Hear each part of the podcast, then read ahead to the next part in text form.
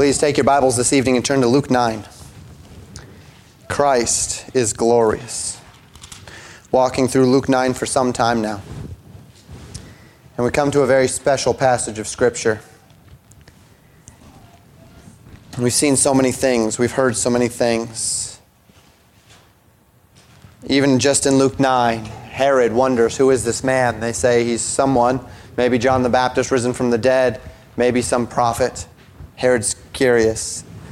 The apostles are sent out. They cast out demons, they heal. They come back. There's a multitude. Jesus says, Give them to eat. The apostles are confused. How can we do this? Jesus multiplies the bread and the fishes. He says, Where's your faith?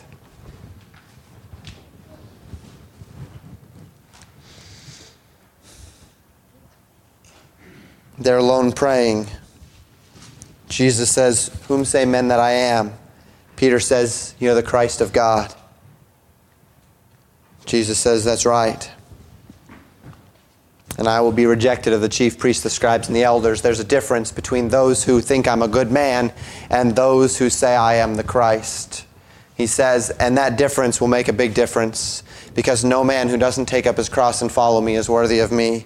Because no man who doesn't give up his life can save his life. And through it all, we have seen a glorious Christ but just how glorious, we can't really understand.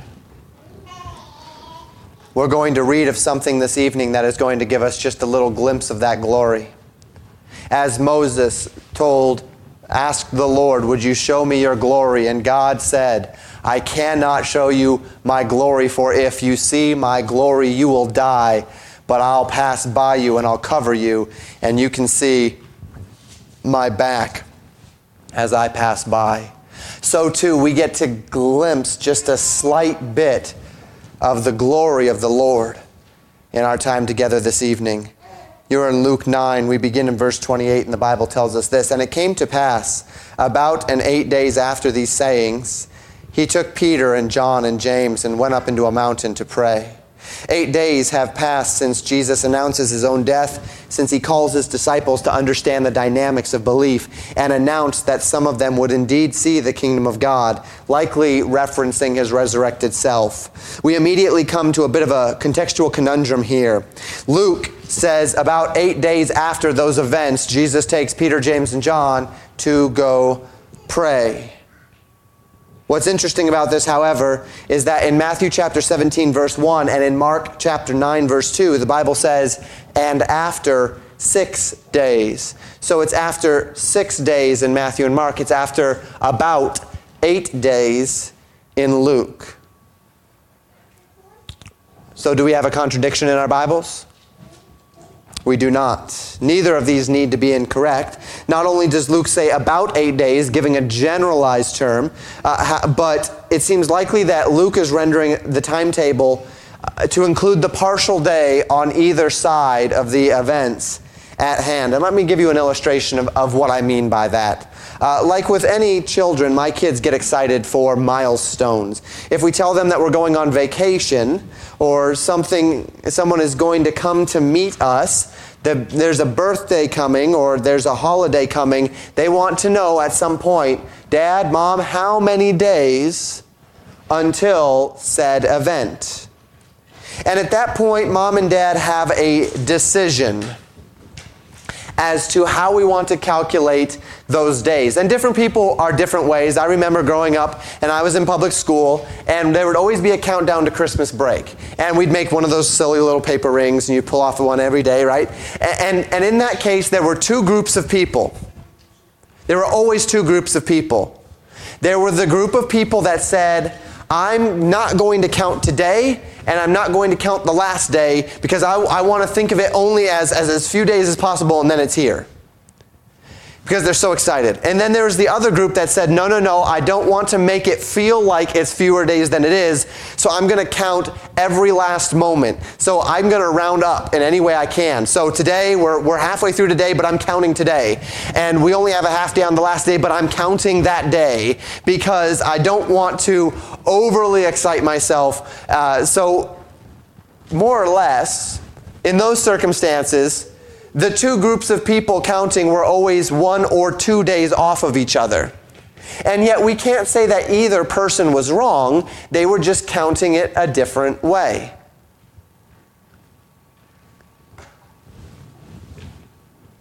And so if today is Sunday, and the event is Friday, I might tell my children that there are four days until that event, right? I don't, don't count today. I don't count the day that the event takes place. There's four days in between. I might tell my children there's only four days to the event.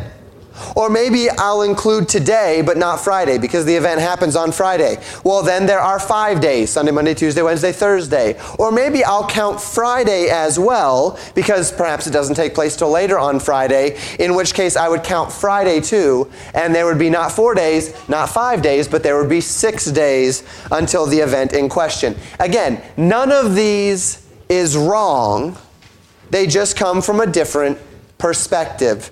And so we can perhaps envision a situation where Matthew and Mark claim six days and Luke claims about eight days, and both of them are actually correct. They simply have a different, a slightly different perspective. And the Bible says that Jesus took Peter, James, and John up with him into a mountain to pray. Now, Peter, James, and John are what we would call Jesus' inner circle or his inner three.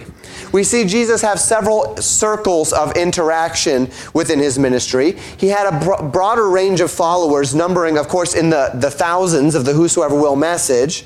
Uh, then he had smaller groups. We read of, several hundred at one time or another. We know of the 70 that in Luke 10 he will commission to go. So there were 70 disciples that were specifically commissioned by Christ. And then there were, of course, the 12 who followed Jesus from the beginning. And then there was an inner circle of three comprised of Peter, James, and John. They were the most privileged. In Luke 8, we uh, read of Jesus healing the daughter of the ruler of the synagogue in Capernaum. When Jesus put everyone out of the house, he only admitted into that house where the dead girl was the parents of this girl and Peter, James, and John in the Garden of Gethsemane on the night of Jesus' trial.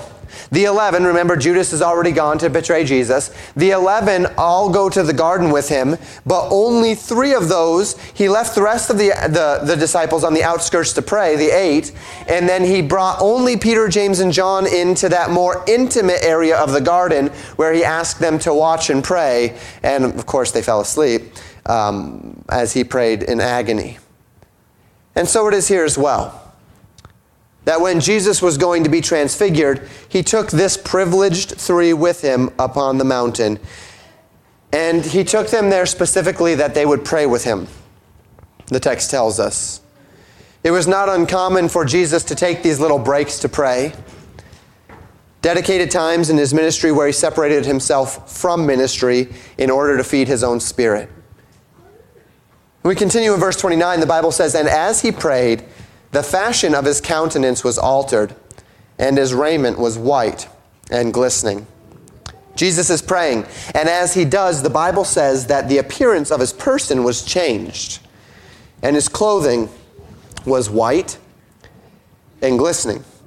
We might correlate the intensity of Jesus' prayers and earnestness of his petition with this event, which the gospel, in the Gospels of Matthew and Mark uh, we find the word transfiguration. Now, the word in the Greek from which we get our word transfiguration, or excuse me, the word in the Greek for, is, is the word from which we get our English word metamorphosis. It's used four times in the Bible, two times in the Gospels, Matthew and Mark, to speak of this event. Once in Romans 12, 2, to describe God's expectation of an inward change in the believer. And then in 2 Corinthians chapter 3 verse 18 to describe God's expectation of our duty to reflect God's glory. We'll talk more about these in our application. It is perhaps not surprising that Luke did not use the word transfiguration, that word metamorphosis in his gospel, because he was writing to a Gentile audience. And the concept of the metamorphosis was actually a very common, well known concept in pagan mythology.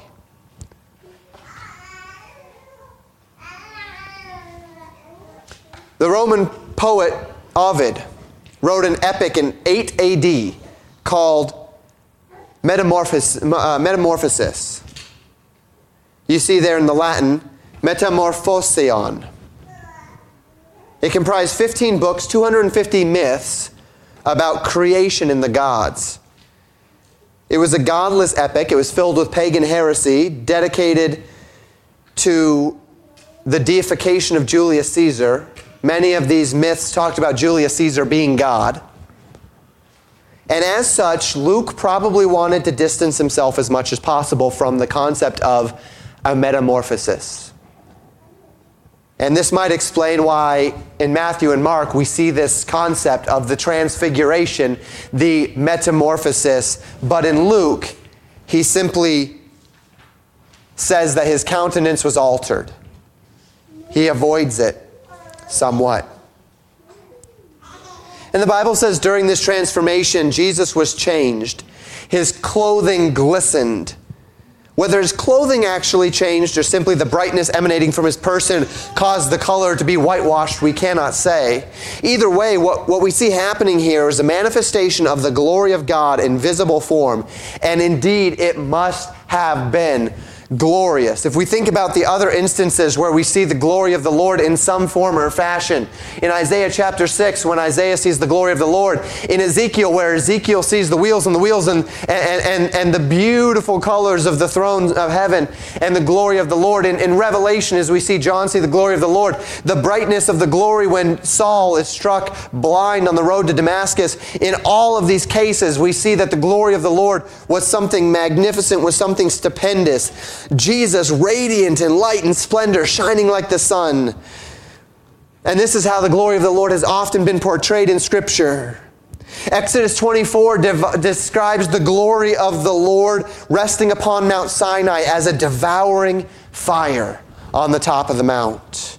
So glorious was the presence of the Lord that Moses' face actually radiated light after being in God's presence. Do you remember those stories in, in, Exodus where Moses came down or came out from the glory of the Lord and his face was shining and the people were afraid and he actually had to veil his face among the people because his face was literally radiating light?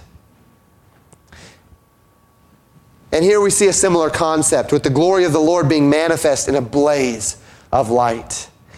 Verses 30 and 31 And behold, there talked with him two men which were Moses and Elias, Elijah, who appeared in glory and spake of his decease, which he should accomplish, accomplish at Jerusalem. We find in these two verses what transpired during this transfiguration. The disciples will find, actually, uh, in a moment, were asleep, as the disciples were wont to do, right? Jesus is praying, the disciples are sleeping. And they actually wake up in the middle of this thing. And when they wake up, they see three men glimmering and shining. Jesus' appearance changes, his clothes shimmer. Moses and Elijah appear and begin speaking with him. And the major point is the identity of these two men Moses and Elijah. Why Moses and Elijah? Well, it's the same reason why John the Baptist was so important at the beginning of Luke. Because John the Baptist represented the law and the prophets, right? He represented the Old Testament. That's why it was so important that Jesus was baptized of John, because it showed an agreement between the Old Testament, the, the, that which was old, and that which was new, that which was coming. In the very same way, we see here Moses and Elijah speaking with Jesus. The representative of the law, that would be Moses. The representative of the prophets, that would be Elijah. And both of them coming to speak of Jesus' death. Don't lose the significance of this. Moses spoke of Jesus' death. The law spoke of Jesus' death. The prophets spoke of Jesus' death. And here's the law and the prophets physically, actually speaking with Jesus about his death. Moses and the prophets form the essence of the Old Testament, the essence of the very problem that the Jews had with Christ. In Luke 16, we'll find an instance where the Pharisees explicitly tell Jesus that they do not accept him because they are disciples of Moses and the prophets. How ironic it must have been to Jesus when they tell Jesus, We will not accept you because we are disciples of Moses, when Moses and Elijah were standing with Jesus on the Mount of Transfiguration. All of the narratives and poetry, the signs, the wonders in the Old Testament, they're meant to be a testimony of Jesus. And in fact, the Old Testament doesn't really make sense apart from Jesus. Nor does Jesus really make sense apart from the Old Testament. Don't ever let anybody tell you the Old Testament doesn't matter. The Old Testament is vital to our understanding of Christ. So the fact that Moses and Elijah are the two men here is very significant. Not only does this show Jesus' great divinity, but it also shows that the law and the prophets were aligned with, they were subject to the ministry and the purposes of Jesus Christ. It's also perhaps notable that Moses and Elijah are two of the three men in scriptures whose mortal bodies are somewhat unaccounted for. We know from scripture that Enoch did not see death. Genesis 5:24 uh, tells us that Enoch was not for the Lord took him, and Hebrews 11:5 tells us that Enoch was translated so that he never saw death. We know in scriptures that Elijah did not see death. 2 Kings chapter 2 verse 11 tells us that Elijah was carried into the heavens on a chariot of fire with Elisha standing by. Now Moses, Moses did die. Moses did die. He died up on Mount Pisgah overlooking Canaan, right? But there was something quite unique about Moses as well. Like with Elijah and with Enoch, both of whom we might say maintained their mortal and earthly bodies with their immortal spirits. And just to make this clear, 1 Corinthians 15 tells us that Jesus is the first fruits of the heavenly resurrected body, right? Which demands that neither Elijah nor Enoch immediately received their resurrected bodies fitted for heaven. They were not translated into resurrected bodies. At the rapture, that generation of the church is going to be translated out of this world and immediately given their resurrected bodies, right? But that was not the case with Enoch and Elijah because Jesus was the first fruits of the resurrection, which means he was the first one to receive a resurrected body. So Elijah and Enoch did not receive the resurrected bodies. Their mortal bodies somehow were retained, right? Somehow. We don't know how that works. But their earthly mortal bodies never do, knew death. This being said, we believe from 1 Thessalonians chapter 4 verses 15 to 17 that there will be an entire generation of the church that will not see death. But since they could not be fitted into heavenly bodies because Jesus had not raised from the dead, their mortal bodies are, if we can put them this way, unaccounted for. And then we come back to Moses. And we find that though he did die, his mortal body was treated somewhat uniquely. In Jude, which only has one chapter, in Jude chapter 1, or the only chapter of Jude, verse 9, the Bible tells us that Michael the archangel and Satan himself contended over the body, over the earthly vessel of Moses. We don't know much about this. It's actually found uh, in the book of Enoch, which is an apocryphal book. It's not inspired scripture, but it's also found in Jude. And to this end, we might understand that God has perhaps some other plan for Moses, which will require his uncorrupted earthly body. We don't really know. But it is interesting that we find here Moses and Elijah, two men of whom their earthly mortal bodies are somewhat unaccounted for. And in the book of Luke, we find something that Matthew and Mark don't tell us.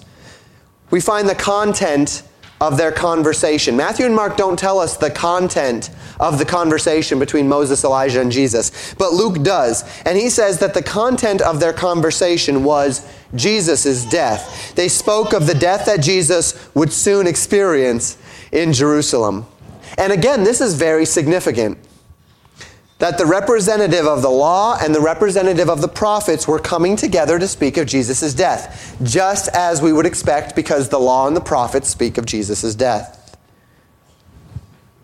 Continuing in verse 32. But Peter and they that were with him were heavy with sleep, and when they were awake, they saw his glory and the two men that stood with him. I I, I want to laugh at this. You know, in the Garden of Gethsemane, Jesus looks at Peter, James, and John and he says, Could you not tarry with me one hour? Watch and pray lest you fall into temptation. I want to laugh because Jesus, the frustration in the Garden of Gethsemane was probably that they did this all the time. Here he's asking them to pray for him. Here he's asking them to pray with him, and they're asleep. Jesus is praying and he's transfigured before them, and they wake up when the light that's emanating from Jesus' person wakes them up. Right? This is, this is absurd. Except that, and this is why I can't laugh, because I bet I would have been asleep too. And I hate that. But I bet I would have been. So they wake up and they see Jesus' glory.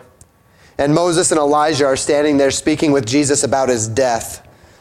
Verse 33 And it came to pass, as they departed from him, Peter said unto Jesus, Master, it is good for us to be here. And let us make three tabernacles, one for thee, and one for Moses, and one for Elias, not knowing what he said. So the transfiguration happens and it's now finished. And they're all a little bit, probably a little bit shell shocked. What just happened here? And Peter speaks to Jesus and he says, It's good, Lord, that we were here. And said, We should erect memorials for this event one for you, and one for Moses, and one for Elijah. And I love that little last bit, not knowing what he said. The commentary in the three Gospels on Peter's words is very telling. In Matthew chapter 17, verse 5, the Bible says, While he yet spake, a voice from a cloud spoke and said, This is my beloved Son, in whom I am well pleased. Hear ye him. So in Matthew, we learn that God kind of interrupts Peter.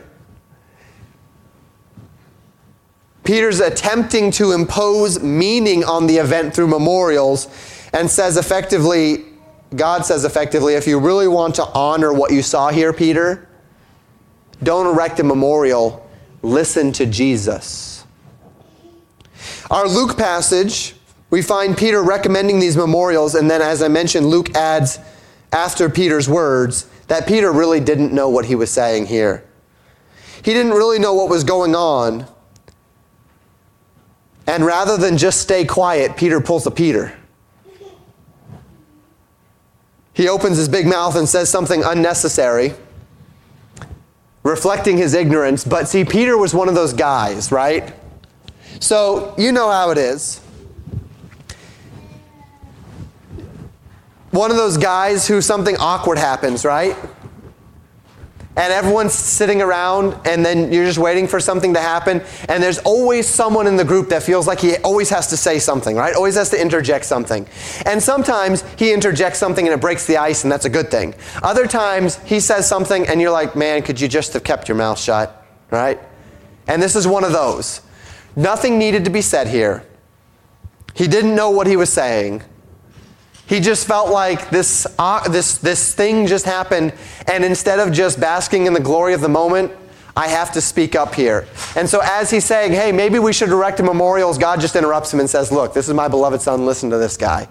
That's how you can memorialize this event. You might envision Peter, James, and John sitting around the fire after Jesus' ascension the Holy Spirit has fallen on them. They finally figured out what's going on here. They, they understand the death, burial, and resurrection of Christ. They understand their commission.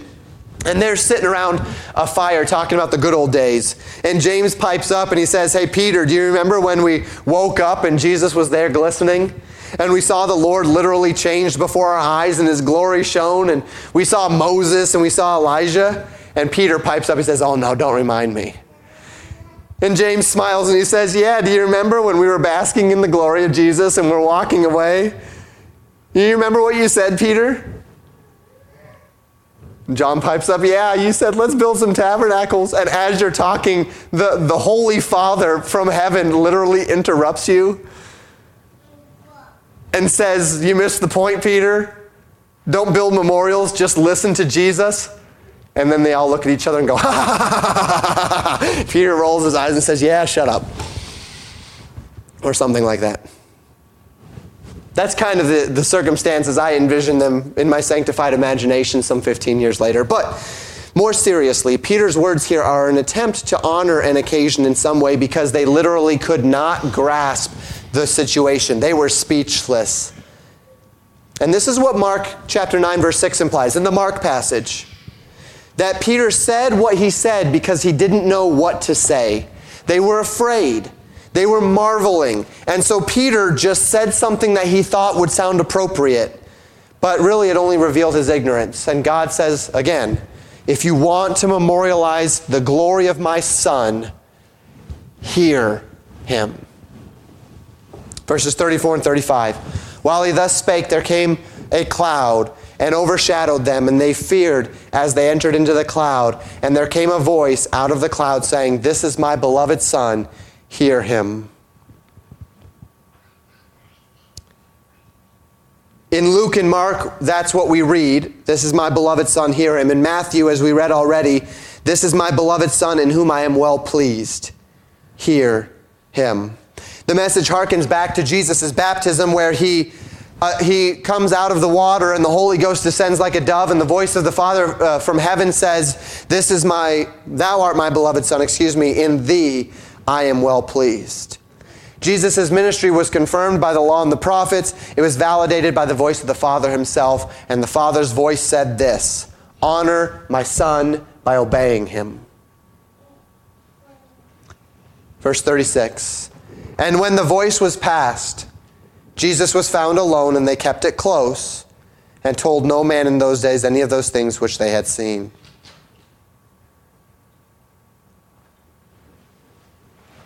Jesus, in Matthew, we learn that Jesus specifically tells them not to tell anybody until after his resurrection about these events as they stand.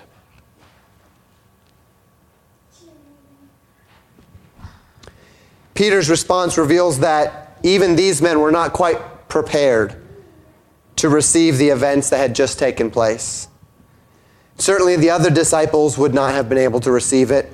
And that was okay because the point was that once Jesus does rise from the dead, and once the Holy Spirit would fall upon them on the day of Pentecost, the realities of the transfiguration would flood their consciousness and would validate in an even greater way the importance of the ministry of Jesus Christ. So Jesus tells them, What you saw today, I don't want you to tell anybody what you saw until after I rise from the dead. And they obey him.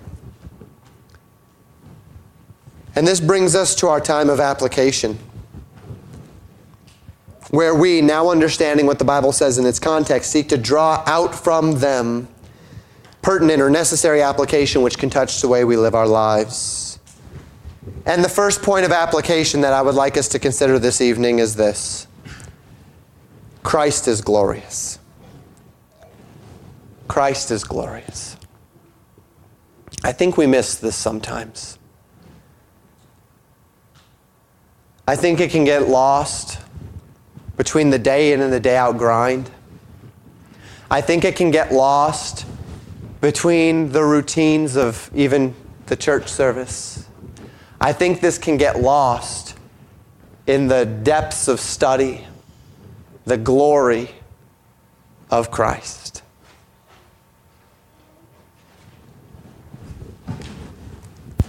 When we consider the reality of Jesus' ministry, we understand him from the perspective of his humanity. We read of and we learn about this in Philippians chapter 2, verses 7 and 8, that Jesus made himself of no reputation and took upon him the form of a servant and was made in the likeness of men. And being found in fashion as a man, he humbled himself and became obedient unto death, even the death of the cross. And so we see Jesus this way, and it's okay because we need to see Jesus this way. And we need to see Jesus this way because we we are human, and so we need to know that Jesus is like us, that he can relate to us, that he has been tempted in all points like as we, that he is a man of like, uh, of, of, of like suffering as we, like experience as we. He's the man that had nowhere to lay his head. He was the man who was born in a manger, not in the palace of kings. But you know, there's another side to Jesus, isn't there? We continue in Philippians chapter 2, verses 9 through 11, where we learn this Wherefore God hath highly exalted him, and given him a name which is above every name, that at the name of Jesus every knee should bow, of things in heaven, of things in earth, of things under the earth. And every tongue should confess that Jesus Christ is Lord, to the glory of God the Father. Now, this is not a different Christ. It's just a Christ that is veiled on the earth. That the glory of Jesus was covered in order that he might take upon himself this human flesh. And in that moment of transfiguration, the glory of the only begotten Son was unveiled for just some minutes, for just three men. And then it was recorded for us to understand that his glory was there all the time. That when Jesus commanded the fish to swim into the net, that when Jesus commanded the demons to leave the possessed, that when Jesus commanded the spirit of that little girl to enter into her, they were responding to the glorious Christ, though veiled, yet present. Christ's glory is revealed in his deity. The Creator God, the God of all flesh, took on flesh. Romans 8, verse 3 says that what the law could not do because it was weak through the flesh, God sending his own Son in the likeness of sinful flesh, condemned sin in the flesh. John 1 tells us that in this Word, the Word made flesh, in the, the Christ was life, and that the life was the light of men. Christ's glory is revealed in his superiority. Consider Hebrews chapter 1, verses 1 through 4. God, who at sundry times and in divers manners spake in time past unto the fathers by the prophets, hath in these last days spoken unto us by his Son, whom he hath appointed heir of all things, by whom also he made the worlds, who, being the brightness of his glory and the express image of his person, and upholding all things by the word of his power, when he had by himself purged our sins, sat down on the right hand of the majesty on high, being made so much better than the angels, as he hath by inheritance obtained a more excellent name than they. Hebrews 1 verse 2 tells us that God made the worlds through his son. Hebrews 1 verse 3 tells us that Jesus is the brightness of God's glory, the express image of God's person, that he upholds all things by the word of his power, that he has set, sat on the majesty on high. Hebrews 1 4 tells us that he was made better than the angels, not implying that Jesus was a created being, but that through Jesus being called the only begotten Son at the, at the time of his resurrection, he was given a name higher than the angels, obtaining a more excellent name than they. And when at once you understand the reality of the glory of Christ and come face to face with the majesty of Christ, you are changed forever. And that is where we find motivation. This is where theory meets reality. This is where what we know becomes a change in us. Because if we understand who Christ is, and we understand His glory, and we understand His majesty, then we will hear Him.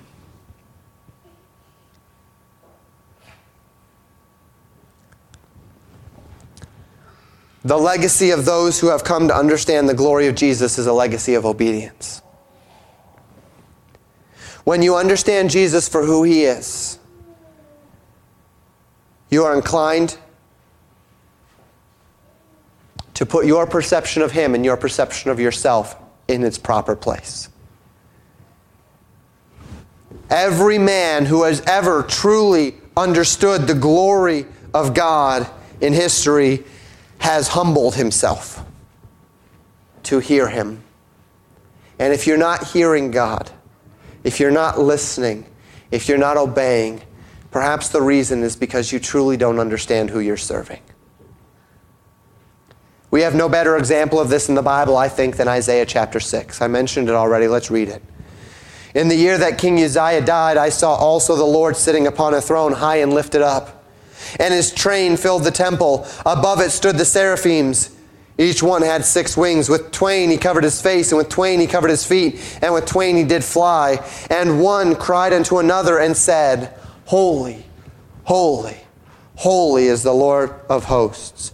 The whole earth is full of his glory. And the posts of the doors moved at the voice of him that cried, and the house was filled with smoke. Then said I, and this was his response Woe is me, for I am undone because I am a man of unclean lips, and I dwell in the midst of a people of unclean lips. For mine eyes have seen the King, the Lord of hosts.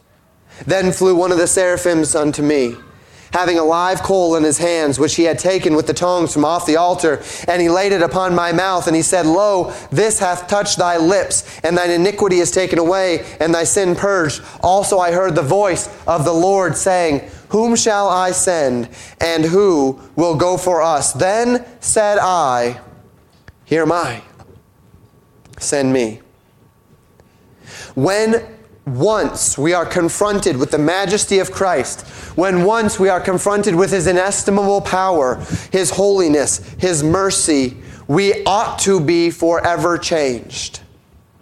Isaiah was brought to his knees at the glory of the Lord and felt nothing but sorrow for his own sinful state in light of the holiness of God. And in this state of awe, wherein he saw himself for who he truly was, and he saw God for who he truly was, in that moment he says, God, there is nothing more for me. There's nothing more I need. There's nothing more I want than that I would be a vessel that could be used of you. Here am I. Send me. Your, my will is now yours. My actions are now yours. Your will will become my will. Here am I. Send me. And so it must be with us in Christ. It's been a while now since we were in Luke 8:18, 8, but it keeps coming back to me again and again and again. Jesus gives the parable of the sower and the seeds, and then he says, Take heed therefore how ye hear. Take heed that you're listening properly. You got to learn to listen right. The weight that we put on the, the words that we hear correlates to the degree to which we respect the person from which they're coming. The words which come from those whom we respect hold more weight in our minds than the words that come from those whom we don't respect. So a child might hold the words of a parent above the words of his friends, or if things are a problem, they'll hold the words of their friends above the words of their parents. So a man may hold the words of one doctor above the words of another doctor based upon the degree to which he respects and trusts those respective doctors. We do this all the time so that we might rest our decisions, even major decisions, upon the advice and wisdom of those whom we respect. We might very well frame our entire lives upon the wisdom of those whom we respect. On the contrary, when someone tells us something and we choose not to listen to them, it's because we lack the fundamental conviction that their words are what is best for us. Or we simply don't care that their words are true because we're going to do what we want and we don't fear the consequences or we don't respect them enough to, to do what they suggest. Now, follow me here. Translate this into your life. To whatever degree you are not obeying the Word of God, it's for one of two reasons. First, you don't trust God enough to believe that what He says is true. Or second, you don't fear God enough to believe that you should hold God's truth above your own will. That's it. If you know what God wants and you're not doing it, it's because you don't trust Him enough or you don't fear him enough. When the Word of God speaks, God commands us to hear. In the ministry of Jesus Christ, in the context of the Scriptures, rest all of your authority on, uh, excuse me, in the ministry of Jesus Christ and in the content of the Scriptures, rest all the authority of our Creator and our Sustainer. This is our authority, the Word of God. God has spoken it. He asks us to hear it. All of this being said, it is not the glory of God which should convince you to trust. It should help. But truth is truth. Yet, as we understand the glory of God, it should compel our trust to greater heights. Now consider Jesus here. He came in veiled glory. The disciples saw his power, but not his glory, save these three on the Mount of Transfiguration. They were called to hear him still. And if we can but grasp the glory of Christ, the glory of his power, the glory of his deity, the glory of his sacrifice, the glory of his mercy, the glory of his purposes, if we can but grasp that, that foundation of fear, of respect, will become so strong that the will of God will become everything to us. And the rest will simply fall away. And this is the call of the voice from heaven on that day. You have seen his glory, you know of his identity. Now, hear him. One final point. It's a question. Do you bear the marks of God's glory in your life? We made mention earlier of Moses and his interaction with the Lord in Exodus 34. Consider the account with me. Exodus 34, beginning in verse 28.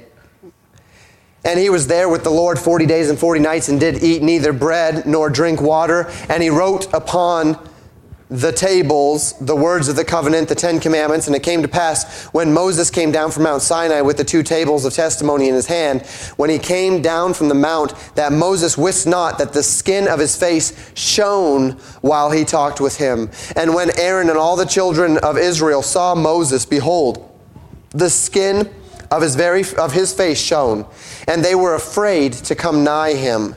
And moses called unto them and aaron and all the rulers of the congregation returned unto him. And moses talked with them. And afterward all the children of israel came nigh and he gave them commandment in commandment all that the Lord had spoken with him in the Mount uh, uh, Sinai. Until Moses had done speaking with them, he put a veil on his face. But when Moses went in before the Lord to speak with him, he took the veil off until he came out. And he came out and he spake unto the children of Israel that which he was commanded. And the children of Israel saw the face of Moses, that the skin of Moses' face shone. And Moses put the veil upon his face again until he went in to speak with him. Moses had spent so much time basking in the glory of God's presence that even when he left that glory, his face shone with the afterglow of intimate interaction. Like the moon before the sun, Moses' face became a living reflection of God before the people to such a degree that it actually made the people uncomfortable and fearful. They felt dim in his light, and he was merely a fallible reflection of the light of the glory of God. Could we be this way? I'm not talking about the glow that comes off of my head in these lights because I have no hair. It's not what I mean. Can we bear the marks of fellowship with the Lord to the extent that those who see you and know you cannot help but identify the marks of the glory of God on you? And we mentioned them in passing early. Aside from Matthew and Mark, there are two more accounts in the scriptures that use the Greek word for which we get the word transfigured. And they both speak of the Christian experience. Romans chapter 12, verses 1 and 2. I beseech you, therefore, brethren, by the mercies of God, that ye present your bodies a living sacrifice, holy, acceptable unto God, which is your reasonable service. And be not conformed to this world, but be ye, here it is, transformed by the renewing of your mind, that ye may prove what is that good and acceptable and perfect will of God. When you see the glory of the Lord, and when you then submit to it and hear him, something happens to you. Rather than conforming to the world, which 1 John 2, verse 16 defines as the lust of the flesh, the lust of the eyes, and the pride of life, you are instead transformed by the renewing of your mind. You submit to Christ, and Christ transforms you. Never forget or confuse this order. The Christian life does not call us unto reform. We do not step into the Christian life to reform ourselves. The Christian life calls us unto submission, and then Christ reforms us. The Christian life is not about rules. The Christian life is about faith. And then faith unfailingly manifests itself in us through righteous works. If you have seen the glory of God and you have chosen to hear Him, you will know because your mind will be transfigured as well. And then 2 Corinthians chapter 3 verses 12 to 18 is where we find the second one. Seeing then that we have such hope, we use great plainness of speech, and not as Moses, which put a veil over his face, that the children of Israel should not steadfastly look to the end of that which is abolished, but their minds were blinded, for until that day remaineth the same veil untaken away in the reading of the Old Testament, which veil is done away in Christ. But even unto this day, when Moses is read, the veil is upon their hearts. Nevertheless, when it shall turn to the Lord, the veil shall be taken away. Now the Lord is that Spirit, and where the Spirit of the Lord is, there is liberty. But we all, with open face, beholding as in a glass the glory of the Lord, are, here's the word, I didn't highlight it, but here it is, are changed into the same image from glory to glory, even as by the Spirit of the Lord. This passage speaks to the very event we just spoke to in Exodus 34. Paul tells his readers that the reason Moses was forced to hide the glory of God that was radiating from his face, that reflected upon him, was because the people's hearts could not handle God and his glory. The people were not willing to receive it. So when confronted with the glory of God, they didn't outright reject it. They simply asked for it to be veiled. They wanted to hear the words of God without regarding the glory of God from which it came. They wanted the content, but they rejected the authority. And this can give us all that we need to know about why Israel failed to do the Lord's will because they wanted the Word of God, but they didn't want the glory behind it. And it's the glory of God, it's the authority of God that compels us unto obedience. But Paul says when a man turns to the Lord, one of the first things that happens is this veil is taken away. All of a sudden, that man no longer fears the glory of God, the radiancy of God's authority, because where the Spirit of the Lord is, there dominates liberty. And then we are changed into the image of the one in whose presence we bask. So we stand in the glory of the Lord and we bask in his glory. And it doesn't, uh, we, we're, we don't uh, have to veil it and we, we're not afraid of it because it is the glorious Lord. And as we bask in his glory and we receive his words, we reflect it and we too are changed. And we reflect it more and more the more we submit. And so you and I have a tangible marker to know the degree to which we have submitted to the authority of God, and it is this. To whatever degree you reflect God's Son, you have submitted to God's authority. And so we read in John 8 31.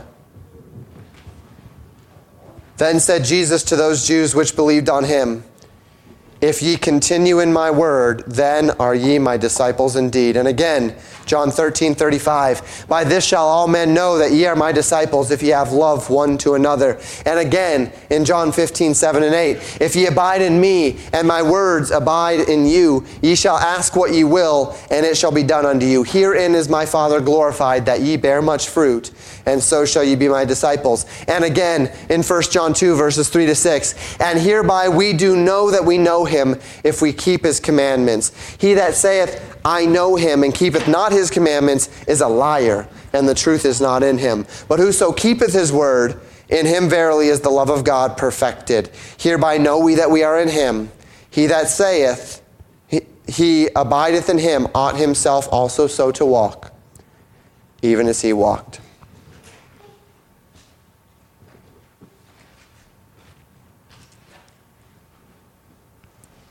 Jesus came to show us how to live life, not to compel us to become this way, but to compel us to believe in Him so that He can make us this way. The Christian life, the spiritual life, is not about looking like a Christian. It's not a life of rules, reforms, and expectations. The Christian life, the spiritual life, is a life of looking like Christ. So we bask in the glow of His glory, and as we leave the glory of His presence, the time that we spent with Him, the fellowship we've had with Him, the, uh, the listening to Him, we radiate that very glory to the world. As we fellowship with Him, we take on His glow. So, the question at the end of all this is Do you bear the marks of God's glory in your life? Does your life reflect Christ? If not, may I tell you why? It's because to some degree you don't fear Him or you don't trust Him. You're not fellowshipping with Him properly. And because you aren't submitted, you aren't in fellowship. Because you aren't in fellowship, you aren't bearing the marks of God's glory because it comes from radiating His presence, His authority. To some degree, and you only know how much, your heart has been veiled. And so then the question becomes what are you going to do about it? Well, what is there to do? The only thing to do about it is to do what the scriptures have told us, to do what the voice of the Lord interrupted Peter to tell him. And it is this that Christ, Jesus Christ, is God's beloved Son. Hear him. Let's pray.